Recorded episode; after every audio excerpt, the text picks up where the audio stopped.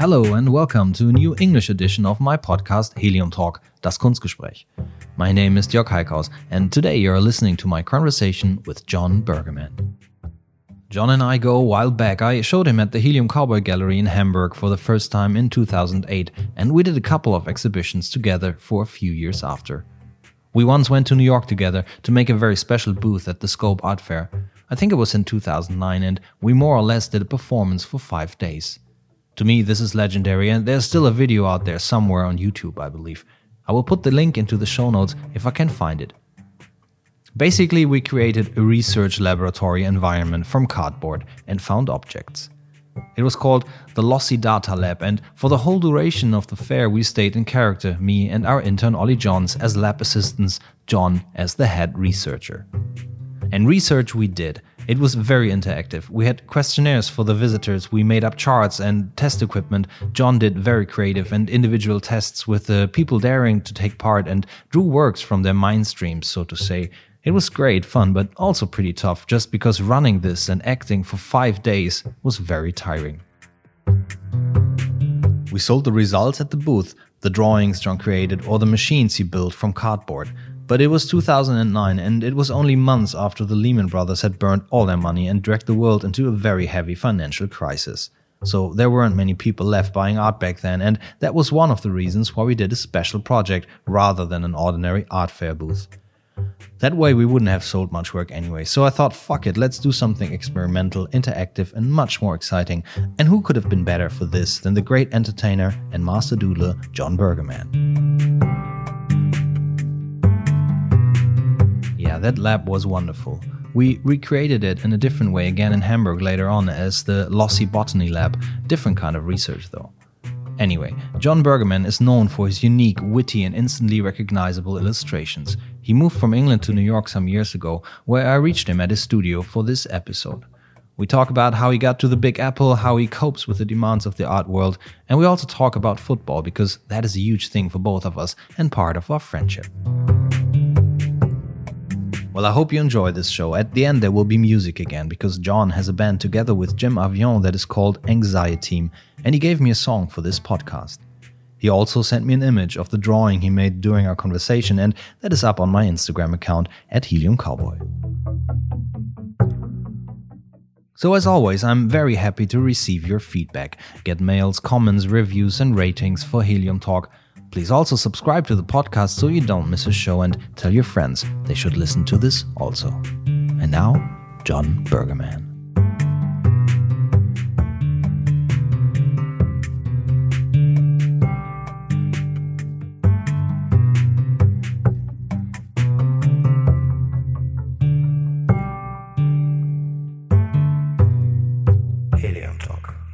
Didn't you do an exhibition once, which was called Because I Can't Sit Still?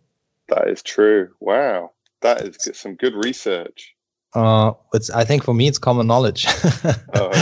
Yeah, you know, I mean, knowing you for such a long time and following you around a little bit. And but so this will be hard for you now for like 60 minutes. Yeah, I mean, I might have to wriggle. I mean, I have got a piece of paper and a pen in front of me now.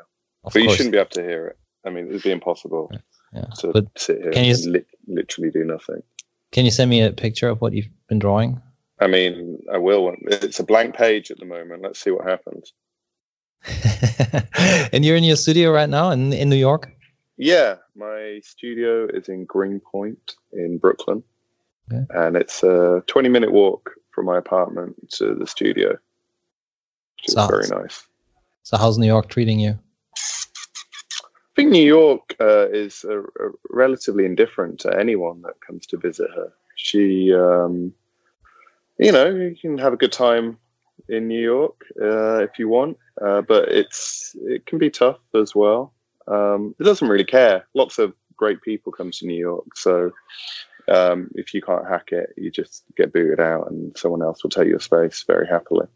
But yeah, I'm having a good time here. When did you move to New York? It's a couple of years ago, right? Yeah, more than a couple. I think I moved at the end of 2010. Yeah. so about like 9 years ago, I guess, or thereabouts. Before I would try a new thing by living in a new place in a new country. Did you ever think it would, would fascinate you long enough, so long? I mean, so many years. No, I had no idea I would stay. I mean, the thing is, I moved here with no idea. So I didn't know what I was going to do.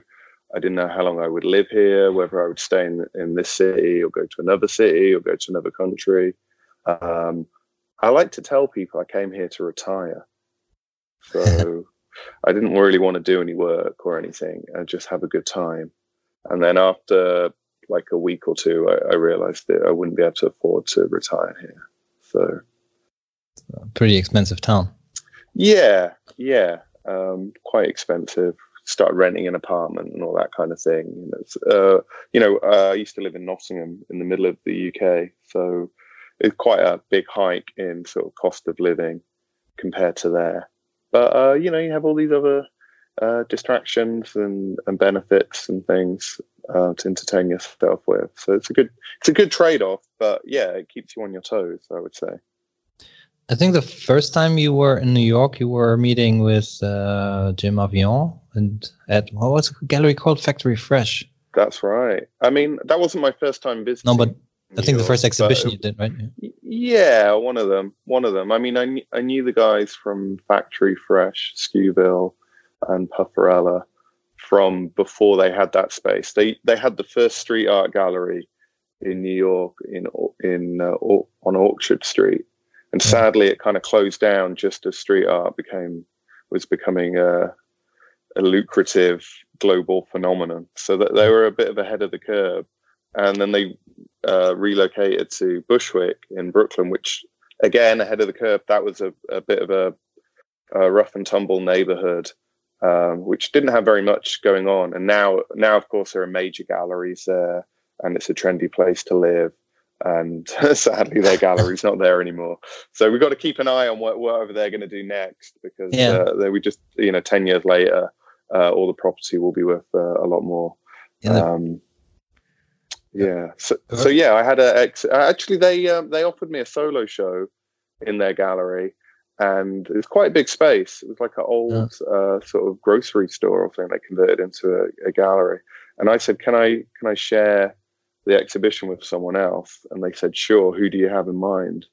And I emailed Jim, someone I'd never met before, never shown work with, but someone whose work I really liked, and I had no idea he lived in New York. So it kind of all aligned. He said yes to a complete stranger emailing him saying, "Do you want to have a show together?" And then he said, "Oh, I'll go and check out the space. I live nearby." And I was like, "What, really?" So it worked out well. And then we met. And the first day we met was a week before the show opened, and we started painting and making work together. And it was the start of a good friendship and collaboration.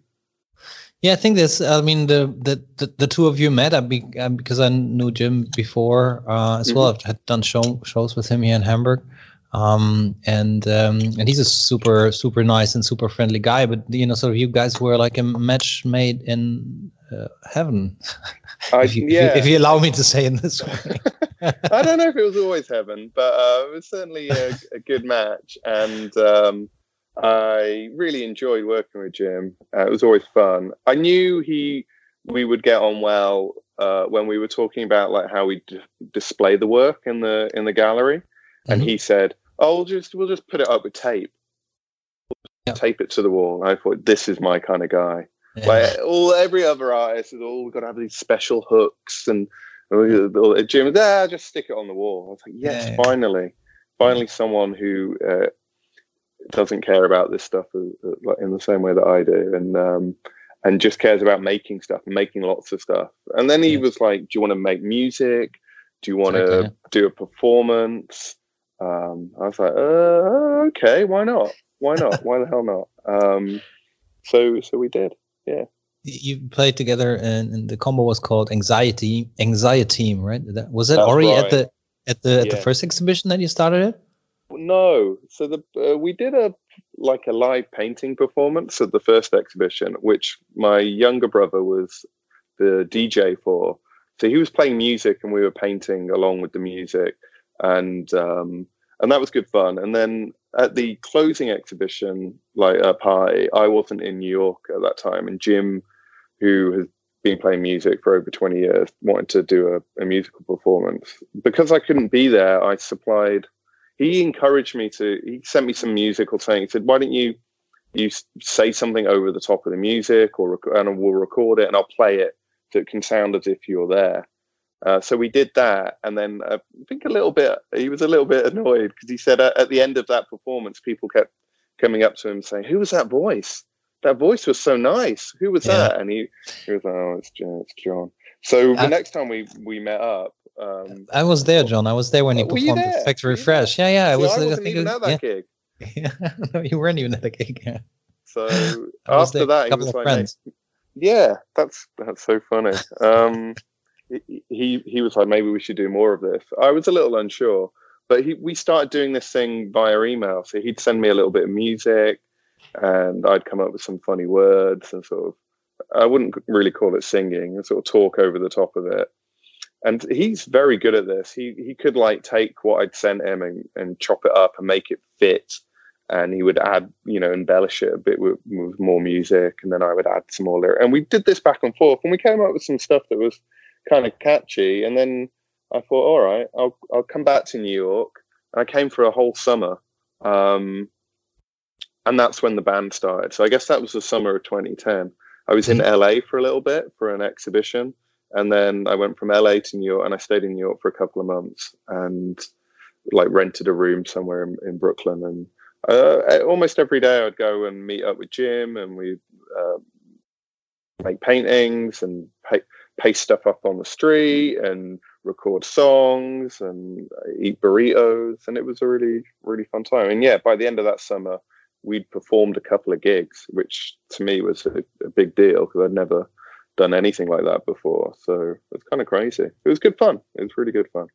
Yeah, sure. You actually you played together at the Golden Pudel Club here in Hamburg, which is a legendary place. I mean, famous musicians have played there. And I remember that was during an exhibition that Jim did at the gallery that I once had at the train station. And I remember that you've been super nervous, and I think you fought it with a lot of alcohol that evening, right? And it was a fantastic show. It was a really good show. You played the ukulele for the first time, right? Something like that. Maybe. I mean, yeah. So with the band, I started to learn how to play the ukulele very badly. Yeah. And we played the Golden Pudel a couple of times. Gee, I kind of forgotten about all this. Yeah. I mean, the good thing was Jim knew all these venues, especially in Germany.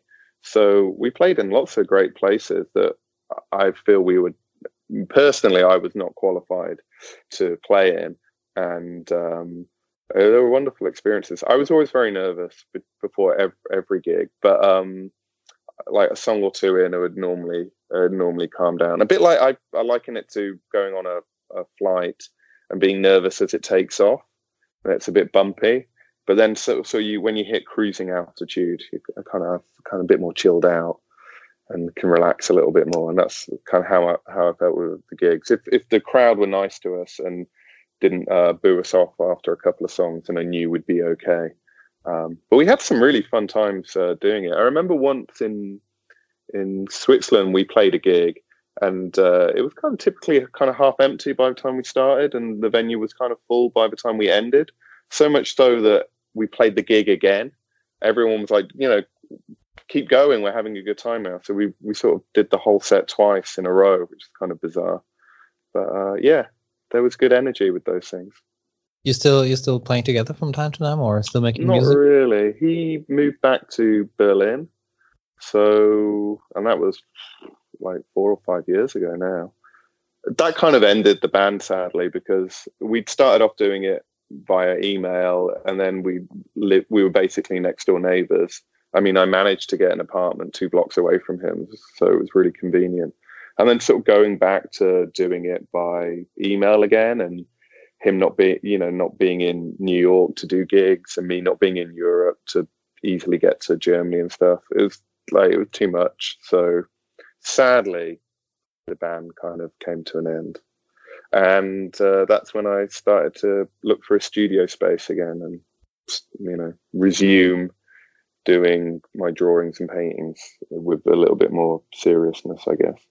You were starting to do art shows? I mean, I think you've got in contact with a bunch of New York artists or people from the New York art scene, like Laurie Zimmer and what's her friend again? Laurie and super famous stencil artist. Come on. Oh, Logan. Logan Hicks. Yeah. Logan Hicks. Yeah. Yeah, I mean, I don't know how quite well. I think I met Laurie in one of my first weeks in New York. I went to someone's house party, and maybe she was the roommate of the person's party or a good friend, but I met her quite early on. Really, really like Laurie. She's brilliant. Yeah, I started to know people in New York and started to do more shows and get involved in events and things.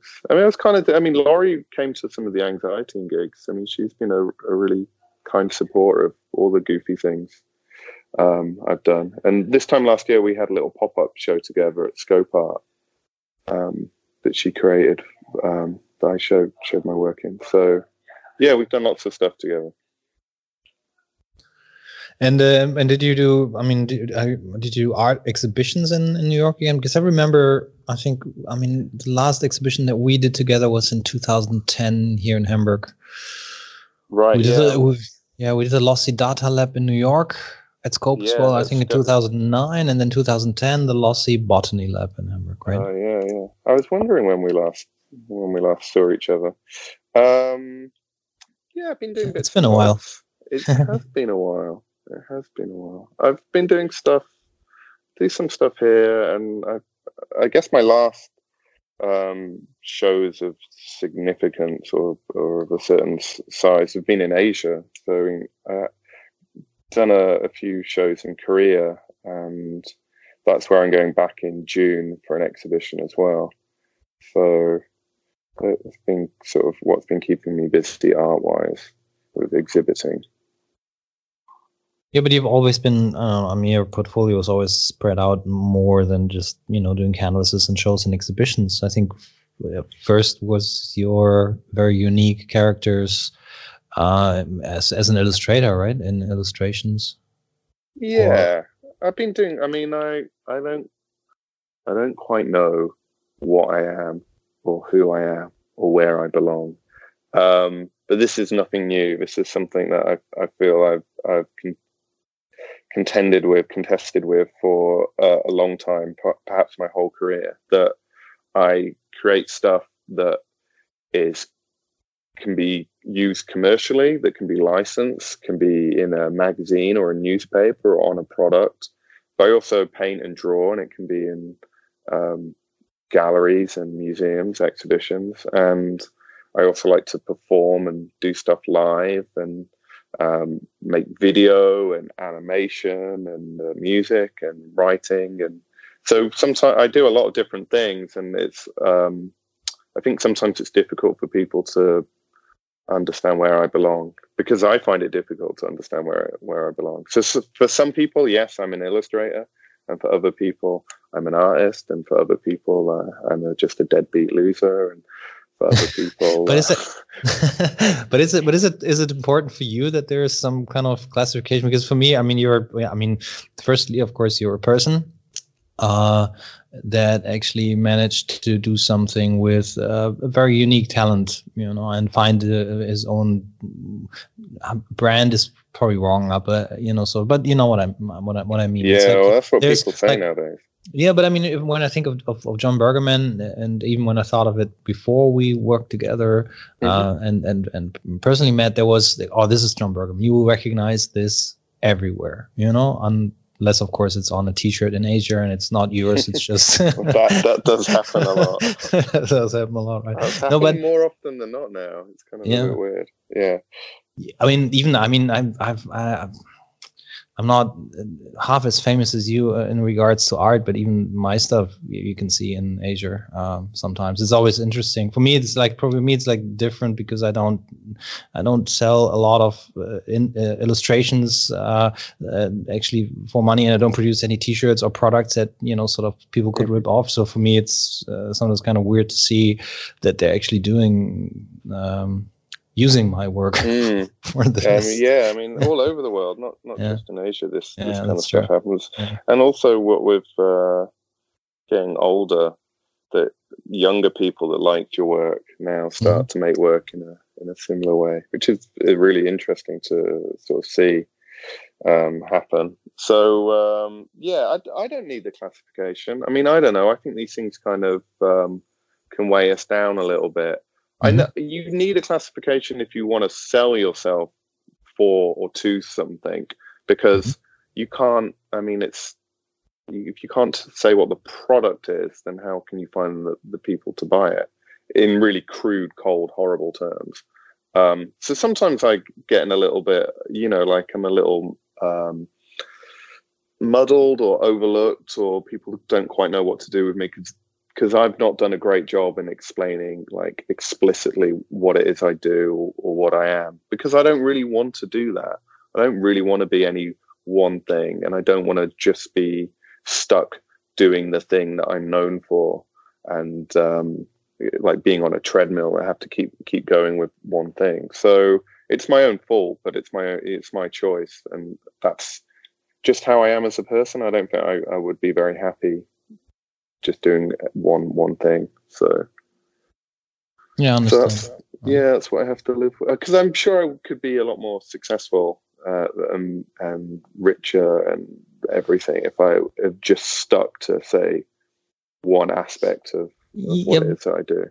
But you may think that, but I've been doing this for a long time now, and meeting many people, and there are a couple of people who are actually really strongly building their brand and really defining what they are and what they want to be, and that also that also doesn't work most of the time, because there's still a factor that you can't really influence yourself. You got to meet the right people to, sort of push it and move you to certain levels. And then, I mean, it's simply the difference. If I've picked you up for the gallery here in Hamburg and in Germany, we did some really nice shows. We had good fun, and I think we were successful, especially during that time. But if Larry Gagosian would have picked you up, you'd be on a completely different level within a year in terms of financial status and worldwide recognition stuff. So you could probably live off doing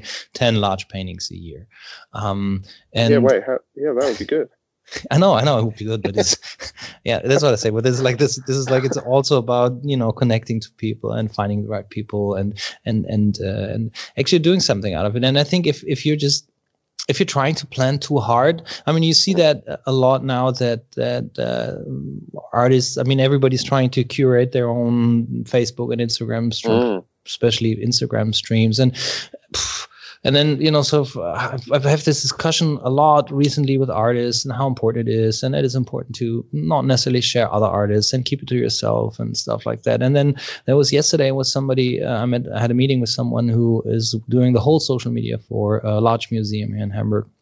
Large institution in Hamburg, and he was meeting one of the most important social media heads, that run around this country, and they were talking, and he was just basically saying, forget about curating your Instagram timeline. Nobody's interested anymore, and next thing is everybody's just throwing out stories. It's just and that Maurizio Cattelan, for example, he has a beautiful Instagram timeline. He's only always posting one picture after you took the other one that was on there off. There's always just one, and it's also pretty smart. I mean, the people are just totally overloaded, and so I think it's very difficult to plan, especially these years. I mean, the good thing about you is you've already established yourself as Jon Burgerman, something that somebody, exactly, that's who you are, and I think people can appreciate that. I'm definitely glad to have had my formative years in a world without social media for sure,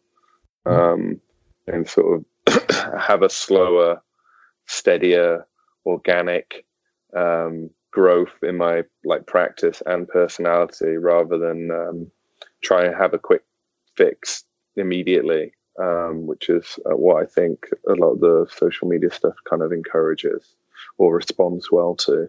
But yeah, it's very overwhelming in that digital space. How does anyone see anything? It's, luck plays a big role, I think. There's so much talent out there. It's whether anyone can find you on it. It's a big crapshoot, as they say. Yeah, it's difficult. But I mean, nonetheless, everybody's kind of trying and, you know, trying to get attention somewhere. I'm personally same with the gallery. I'm always, I think the professional term would be rethinking. I'll also write that, rethinking gallery, and the ideas and concepts behind it, because I personally don't think that there is anything stable in this business and in this art world for a long time, when you look at, especially at the younger market, because it's all developing new and constantly changing anyway. And I think the galleries that can afford to remain like brick and mortar business in a way are the big ones, are the upper 1 to 2%, because, you know, sort of they just have the money to do that, and people with money supporting that, buying from them, the auction houses. But this is a different league. This has got nothing to do with what we're basically doing. Is your I mean, you're also doing a lot of projects where you actually, you know, create walls and environments and, you know, stuff like that. Is that something that you're invited to often, or is that, you know, I mean, now that there's like, I think when you did the first wall, there were probably 500 people who could do that or who would do that, and now there's like 5 million who are actually doing that, and maybe they're doing it cheaper than you. Is there a lot of, definitely. You feel the competition out there? Yeah, I mean, I see a lot more, and it's funny. I think we see the rise of the installation or the mural or the experience very much because of Instagram and social media, because it's not enough to go and look at nice art. You have to be able to be inside it and photograph yourself, and you have to be the focal point, and you can do that if the room is a space in which the whole work encompasses. Yeah, I mean, I did a lot. In fact, when I moved to New York, I was a bit burnt out doing walls. I mean, I'd been flown all over the world doing murals and things, which was brilliant, but I find it really exhausting. Like, I can paint very quickly, but it doesn't mean I can paint a wall in do a wall a day for a month or something. And then I think yeah, you're right. There's a lot more people doing it. There's a lot more demand for it. And maybe like the trick has been uncovered as well, that you don't have to be particularly good at it. That if you just do enough of it, it looks impressive. So the barrier to entry, like, things don't have to look particularly great. And then it allows just more people to do it. And yeah, maybe they do it cheaper. Maybe I don't know. But yeah, I've definitely done a lot less, I would say, in the last 10 years than I did in the 10 years before.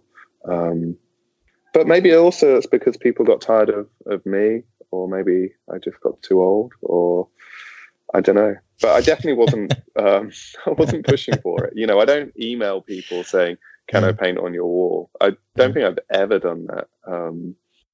So I don't think I ever really ask anyone to do anything. Like, all these things kind of, I'm being very lucky they come to me, but it also means I can't complain when they don't come to me, because I don't really go out of my way to make them happen. I feel very awkward asking for stuff, and maybe that's my Britishness. So I find it very difficult. Oh, can I paint on your wall, or can I do the back of your house, or I don't know. So I'm not very good at all that kind of stuff. So yeah, people want me to do, and people do still hit me up to do things. But yeah, my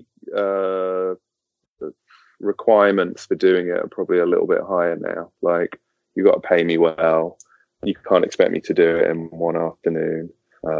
If I have to travel far, you've got to pay for all that. You know, I don't know, normal stuff. Because I don't need to do it. I don't necessarily really need to do it. But even more so because there's a bazillion other people drawing wonky drawings on the wall. So that box is being ticked and fulfilled. And the world has plenty of people able to do that. So maybe I'll turn my attentions to other things, other challenges. Yeah. You're still doing sculptures? We did, yeah. A little bit. I bought myself one of these like hot wire cutter things. You seen these? You can kind of cut through foam and stuff. Yeah. I've been like tooling around with that, but it's too slow for me. Like, maybe I need to buy a more industrial thing, but I need to slice through foam as if I'm drawing a line on a piece of paper. It needs to be fluid and quick. So I need to find something a little stronger. But I've been playing around. I was making a lot of stuff out of Play-Doh a few years ago, tiny little sculptures that I photographed so they could be blown up super big as if they were giant sculptures. So, playing around. And I still work with Louise, aka the Felt Mistress. Who, who makes really beautiful stuff. So we still make stuff together. She's amazing. I mean, you just send her some horrible little 2D drawings and she kind of can totally work out how to render them in felt and plush and sew them absolutely beautifully. So still do stuff with her. Yeah. Well, it's great you're still working with her, because I mean, her work was in the Lossy Botany Lab here, the flowers and stuff. They were beautiful. Yeah, the vegetables and things. Yeah. She's amazing. She's amazing. Yeah. So still do sculptural stuff now and again, and like with some of these like Asian exhibitions. Like, I had one in Hong Kong last year. Yeah. They're very keen to have like sculptural forms, and it's a bit of a dream because I can draw it out, and they'll have proper teams make it. So I made these giant sort of cracked eggs last year, which were fun. And yeah, a lot of, I don't know if they're 3D, but like a lot of sort of 2D, like cut out stuff, like sort of what you'd imagine old movie sets would be like. So the front of something, but there's actually nothing behind it. So I like that kind of stuff as well. Do you know the kind of thing I mean? Like just like a flat cut out. As soon as you like take something off the page, off the wall or off the canvas, and it has a physical form, even if it's very shallow, it changes it completely. So I love that. I love taking my work into the real world and putting it in spaces outside of a white cube. So yeah, I've been doing a bunch of stuff like that. When I do it for myself, it's out of cardboard, obviously. Yeah, I'm just. I mean, preparing for this conversation. I've been looking on your website and your projects and stuff, and it's still really insane for me to see how much you actually draw. I mean, how much space you cover, and even if it's a small space, it's like all the details and all the tiny bits that are in there. And I think that is still pretty unique. To me. And you're mostly still working with markers, the same markers that you've been working with, I don't know, 20 years ago. Yeah, I still use the Posca pens. I still use the Posca. I use Crink. I use acrylic. I use whatever I've got, I can get my hands on. I've been using more spray paint recently. I've got a bit more space now, so I like to use I love the Posca pens and stuff, but thing is, I'm too familiar with it. It's too easy. I've been trying to use different materials, so I'm not very good at using them, and so I will make mistakes, and so those little accidents and hiccups and things will make the work seem interesting and new to me, and therefore it might be new and interesting to others. But it's like like the murals or anything. If I could rock up with some Posca pens and fill a space and whilst that's enjoyable, it's kind of predictable to me, and that's something I really don't think is healthy as a sort of artist or just as a human being, that I kind of know exactly what I'm going to make. I close my eyes and can see it all perfectly. So I'm trying to disrupt that. So I've been trying to make works in different ways, working different materials and different surfaces, and like changing it up, like not drawing with outline and filling it in and stuff like that, and in my own way, sort of breaking out of a formula that one gets. It's something that I think we're engineered to do. We have a task. If you do it a lot, the brain wants to find the shortcuts. What's the easiest way of doing this? How can I be more efficient? Which is great if you're filling in your tax returns or vacuuming your house or something. But I think for making of art, making interesting things, it becomes problematic because predictability is boring. Yeah, but you also you always take it. I mean, you take a pretty I don't know how to explain it in real English, but a social approach to many things. Like when you started with your Instagram stories that you've done, where you basically, maybe you can explain that better than if I'm trying to do it now. Just what was that all about? It was also exhibited at Tate Modern, I think, or parts of it, right? Yeah, that's insane. Yeah. I have them. I have some of them are also in the headquarters of Instagram, on their big. I've not been there in person, but on their giant screens in their reception area, some of my stories, well, they were, I don't know if they're still there, but they commissioned me to make them, which was pretty funny to have the company like hit me up for some content for their offices. I don't know. I tried to treat it as just another tool, as a sketchbook or a little digital sketchbook in my pocket. That's what Instagram is, and that's what the stories is or was for me. As when I discovered you could draw on images, then it became really fascinating to take video and photograph and draw on top of them, particularly video. And also, as you're well aware, you do all this stuff, people can see it and they can respond to it. And there are the tools on there for people to send you back video in response to what you're doing, or messages. So this also became a material to play with. Whether it became artwork or part of my practice, I'm not quite sure. I think so, because I made so much of it.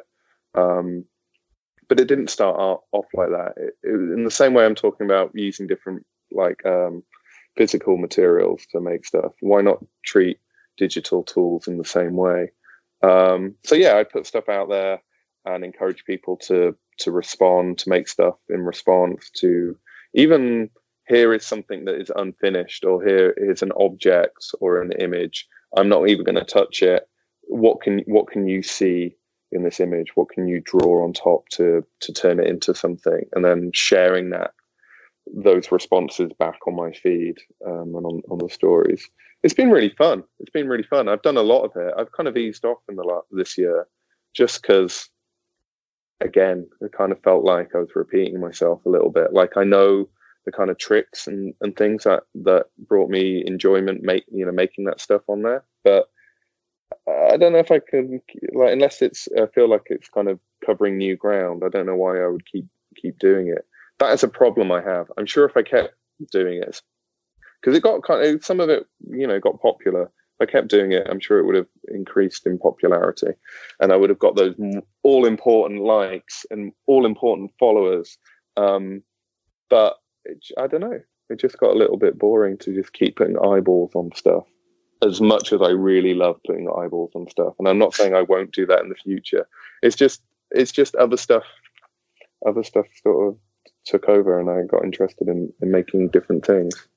But it was a cool ride. I mean, I kept pretty much all the stuff I made. So I have a huge archive of stuff from 2017 to present day, all the little videos, all the goofy little songs, all the little funny animations and stuff. So, and I will show them. I will have them in exhibitions or do something with them. But yeah, I don't know. It just maybe reached a little bit of an impasse.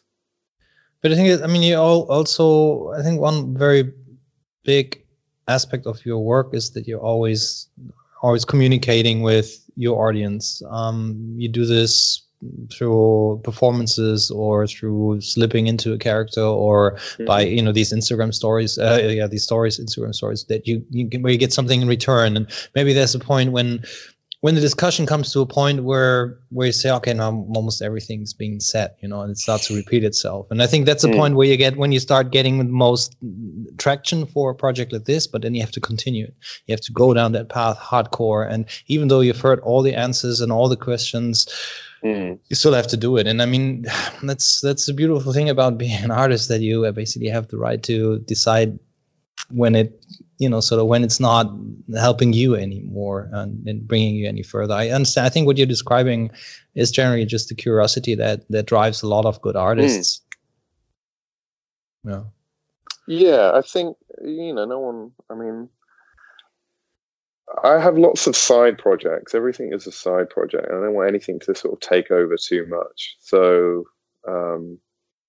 yeah, with the social media stuff, it's good, but I don't covet being super famous on social media, and to do that, you have to put a lot of time and effort into it, have that be your focus, I think. But yeah, I love interacting with people. Like, people are crazy, and people are unpredictable and unusual and weird, and every single person has got something interesting to say or to share with you, and it's about how you can get that out of them. Sometimes it comes out very easily and sometimes less so, and whether it's performing, doing music, or giving a lecture, or something where there are people and you can engage with them, it's always fascinating. I never regret doing those things, even if they don't work out so well, because there's always something interesting, because otherwise, you're just talking to yourself.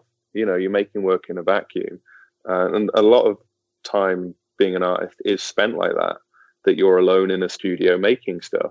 And whilst that's good for a lot of sort of introverts like myself, once in a while you have to push yourself out the door. And I find it really invigorating and inspiring. So it's, yeah, that's a really important part of my practice. I was having that conversation with someone a few weeks ago, when I was before I was giving a talk in Pasadena, in California, and I was saying, I don't know what I am. What would you know? How would I describe myself and stuff? And they were like, you're a performer, and maybe that's the through line in all these things. Whether it's painting on a wall, that's still a performance, and then the wall is the kind of documentation of that strange little dance that you did close.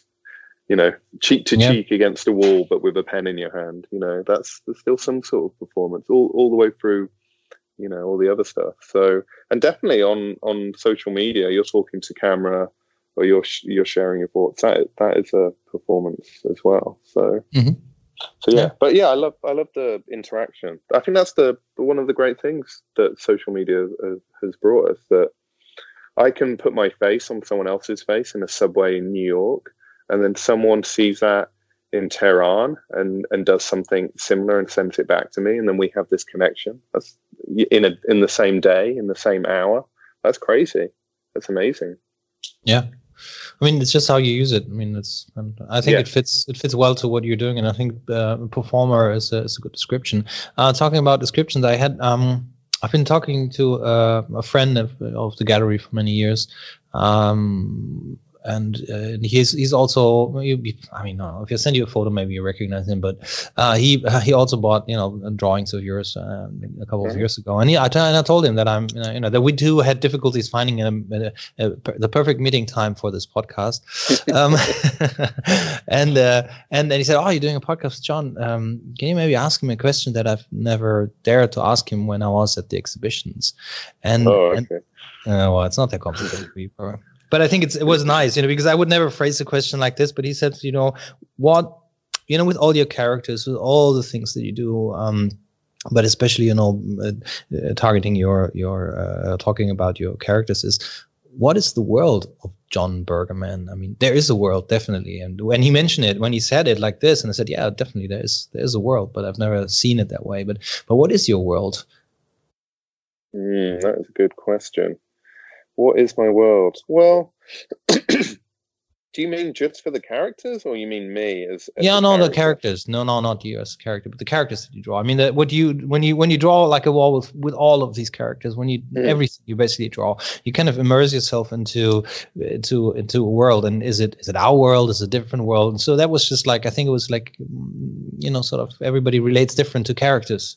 And what do you? Where does it come from? What, in the words of the originator of nature. Yeah, it's definitely a reflection, a refraction of our world, of my life, and the people and the things that I get up to and things that I see, people I see and stuff. But it's a weird fantasy realm where I don't think there's any humans or anything in there. That's why it's a fantasy, a happy fantasy. But it's a spongy, sludgy, wobbly, malleable, fun, crazy, hyper emotional space, and all these characters are clamoring for attention and love and affection and to be heard, because that's why they're all on the wall and they're all muddled on top of each other and they're all sort of screaming and waving and trying to catch your eye.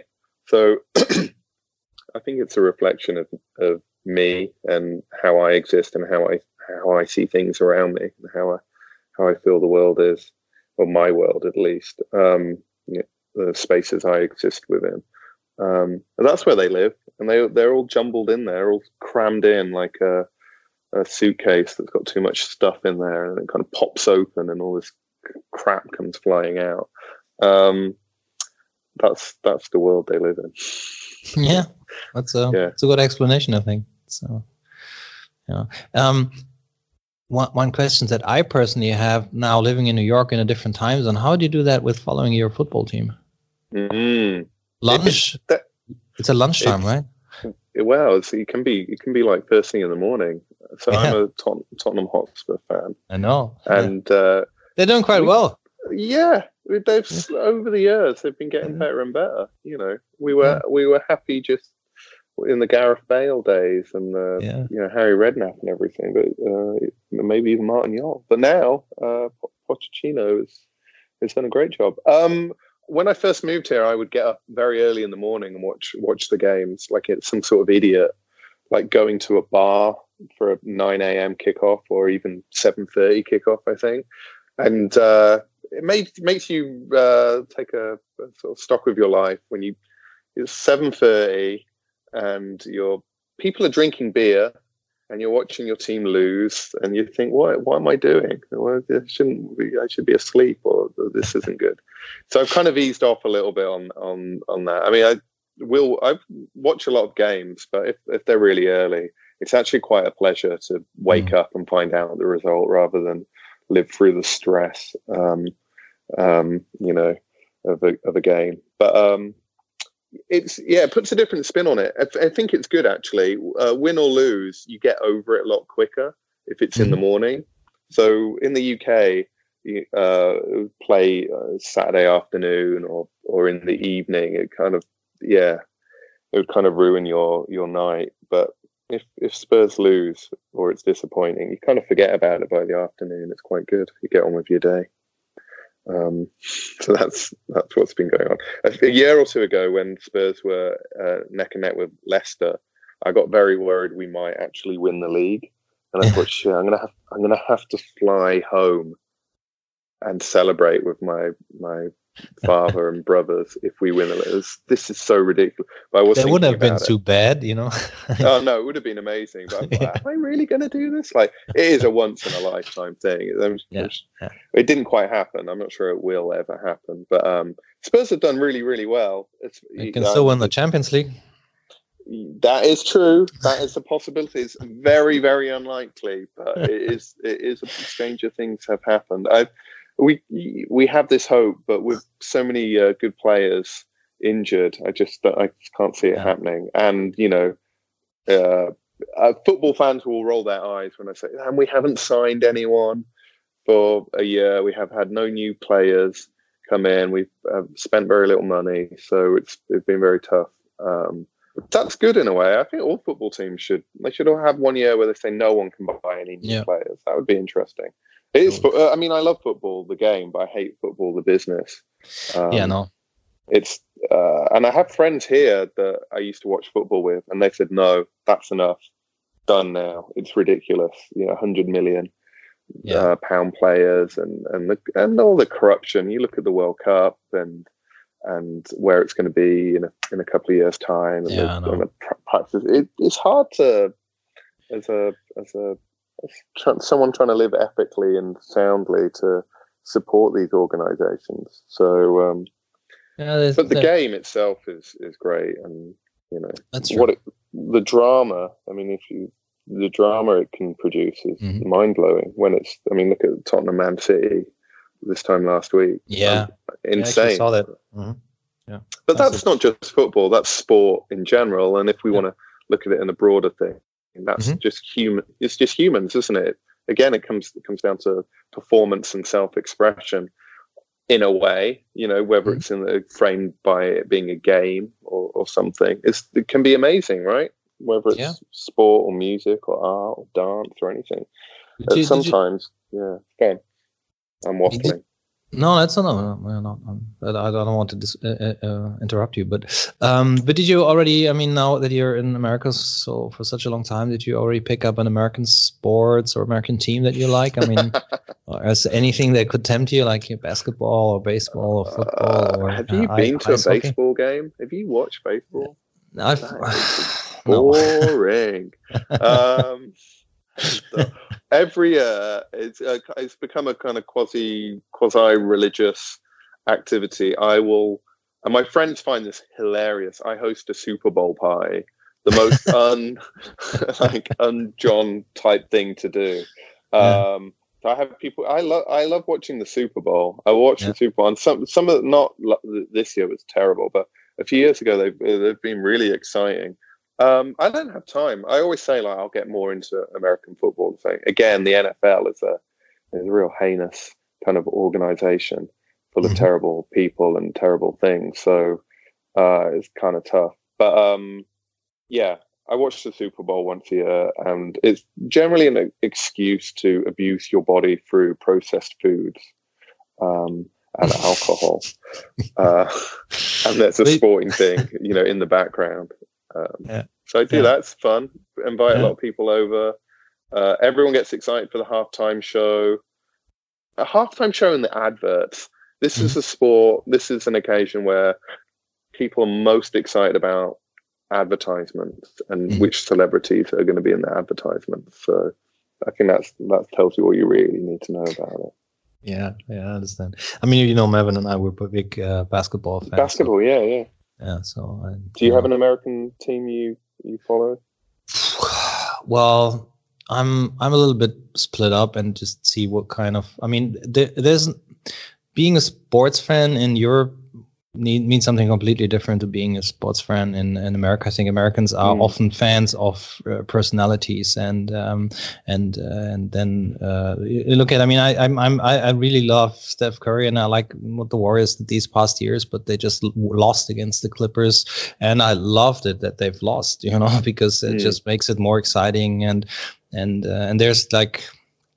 You know, like there was the underdog, you know, and I think so. I'm not necessarily a fan of any team. I mean, of course, I've as a German, being not brought up with Detlef Schrempf and then Dirk Nowitzki. It's always the teams where these Germans played, like the Seattle Supersonics when I was young. They were really important to me, even though I could never actually see a game. And now it has completely changed, of course, but just watching Dirk Nowitzki play was just a pleasure for all these years, you know. And so, of course, the Dallas Mavericks will be a team that will, you know, sort of that I would still continue to follow, even though he's, you know, probably just in the administration there at some point.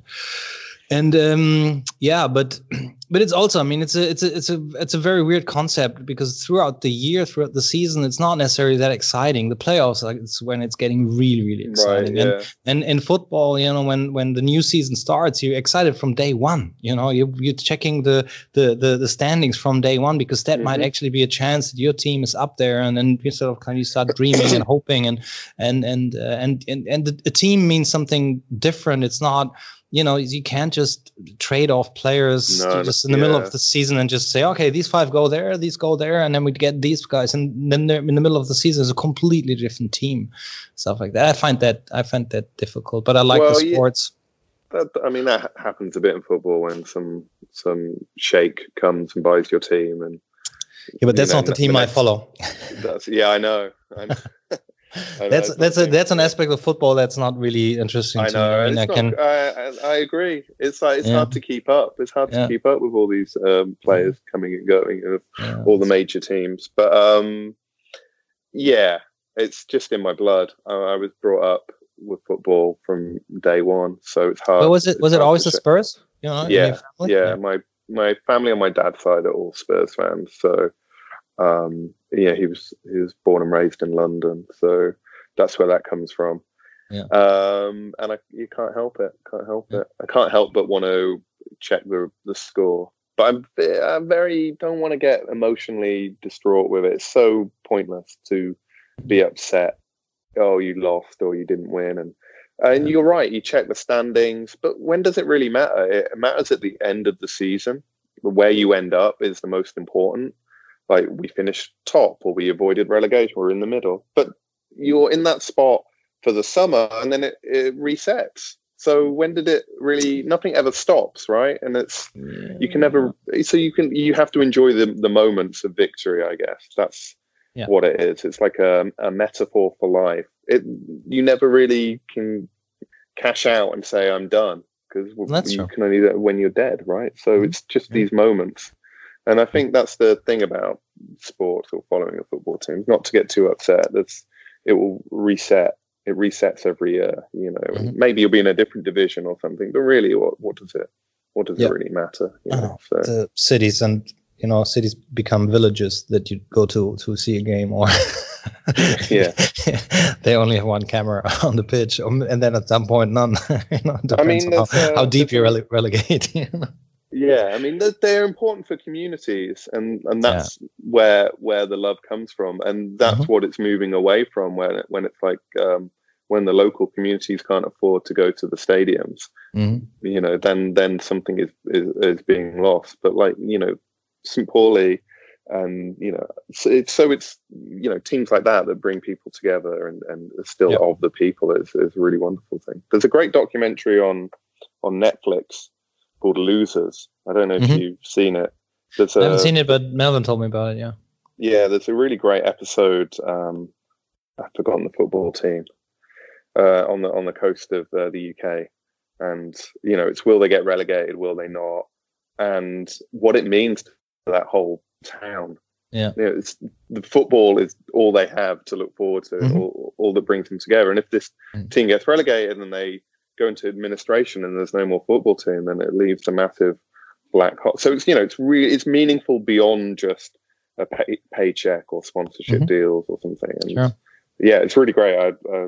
If you've not seen it, you should certainly check it out. Oh, yeah. Here we have a weird season this year. We're just actually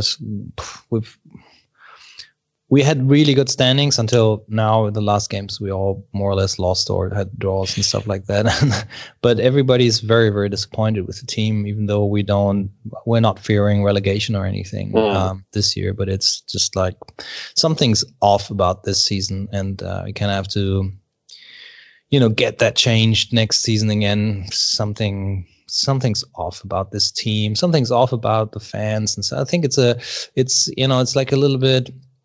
you know, coming of age in certain terms, young fans are getting older and taking more space in the stadium. Older fans are getting older, and maybe at some points, you know, so there's discussions amongst fans that I've never experienced before. And there's a team that doesn't really want to win, you know, they're supposed to win. And I think there's a big difference if everybody says, no, no, gotta win this game, or if you say, I'm gonna win this game, you know. So I mean, and that's currently like it's.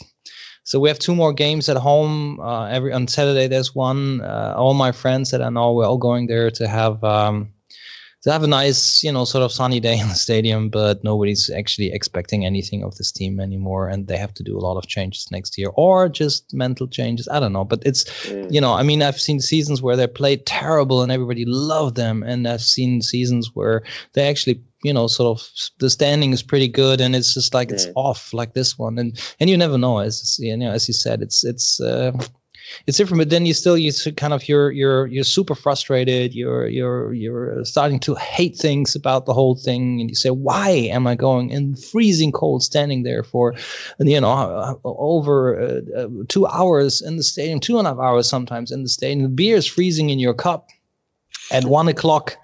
And afternoon, but you're still drinking and you're still singing and you're still celebrating. And next week it might be even colder, and they might not even have beer. It's still going. You know? So, yeah, it's hard to explain. Yeah, I don't know. Yeah. It's the church. You know, that's where you go to be with your people through thick and thin. Yeah, so it's interesting, John. We started talking about art and stuff like that, and now we ended up on football. But I like that. I like the course this conversation took. It's all part of the same mix. I think so. Yeah. You know. So any chance that we? Well, I think we have to get you back to Germany again at some point. You haven't shown in Germany in many years, right? I mean, no, that's true. Some group shows. I've been exiled over here. That's the one thing I love living here, and it's been really great. But I do miss, Europe on my doorstep. I do miss being part of Europe, or I'm going to miss that. But it's very difficult. I get invited to do stuff in different European cities, and it's a lot harder to commit to going to do them because it's not 1 or 2 hours away. And I really hate flying, and I try not to do it all the time. So yeah, it would be nice to come back. And I like Hamburg a lot. And I like Germany. Dare I say, even like the German people, which might be unusual for a British person to say. But no, I like it a lot. So yeah, I miss it. It would be nice to come back, definitely. Maybe not in the winter. But, yeah. No. There's no use coming here in the winter. We don't even have snow anymore. It's just cold and rainy. Yeah. Anyway, John. But, yeah. Yeah. It's it's a pleasure talking. It was a pleasure talking to you. I really enjoyed this this podcast with you, even though it took a while until we found, you know, sort of time and date and everything. And it's your morning still and my afternoon, and I'm going to go off to the opening of a brew pub now. Very nice. And what are you doing now? You're just starting to work, right? Yeah, I'm starting to work. This afternoon there's a Basquiat exhibition in the city that very difficult to get a ticket for.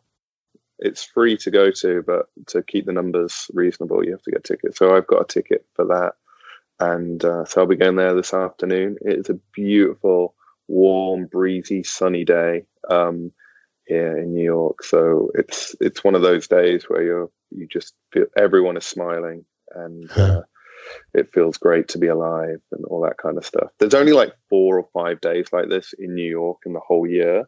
And I think everyone knows that, so we try and make the most of it. But yeah, that's what I'm going to be doing. I'll be going to that, and then later tonight I'll be going to some friends do like a live comedy thing, which is I'm not sure what to expect, but I'll be going to that. So it's a busy day of fun stuff and work stuff. Sounds good. Yeah. yeah, it'll be good. And start off with his podcast. Yeah, it's been a good start. So yeah, really nice to catch up with you. Very nice to talk to you. And yeah, thanks very much for having me on. Yeah, it's great having you. All right, I'll speak to you another time soon.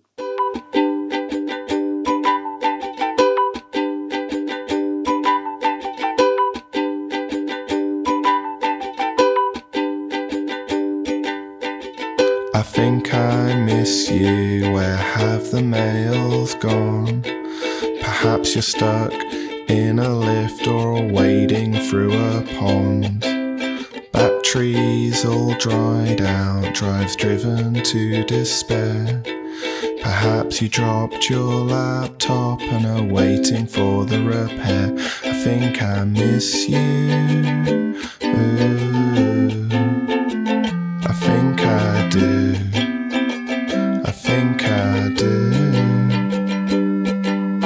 Checking for status updates, entries are far gone.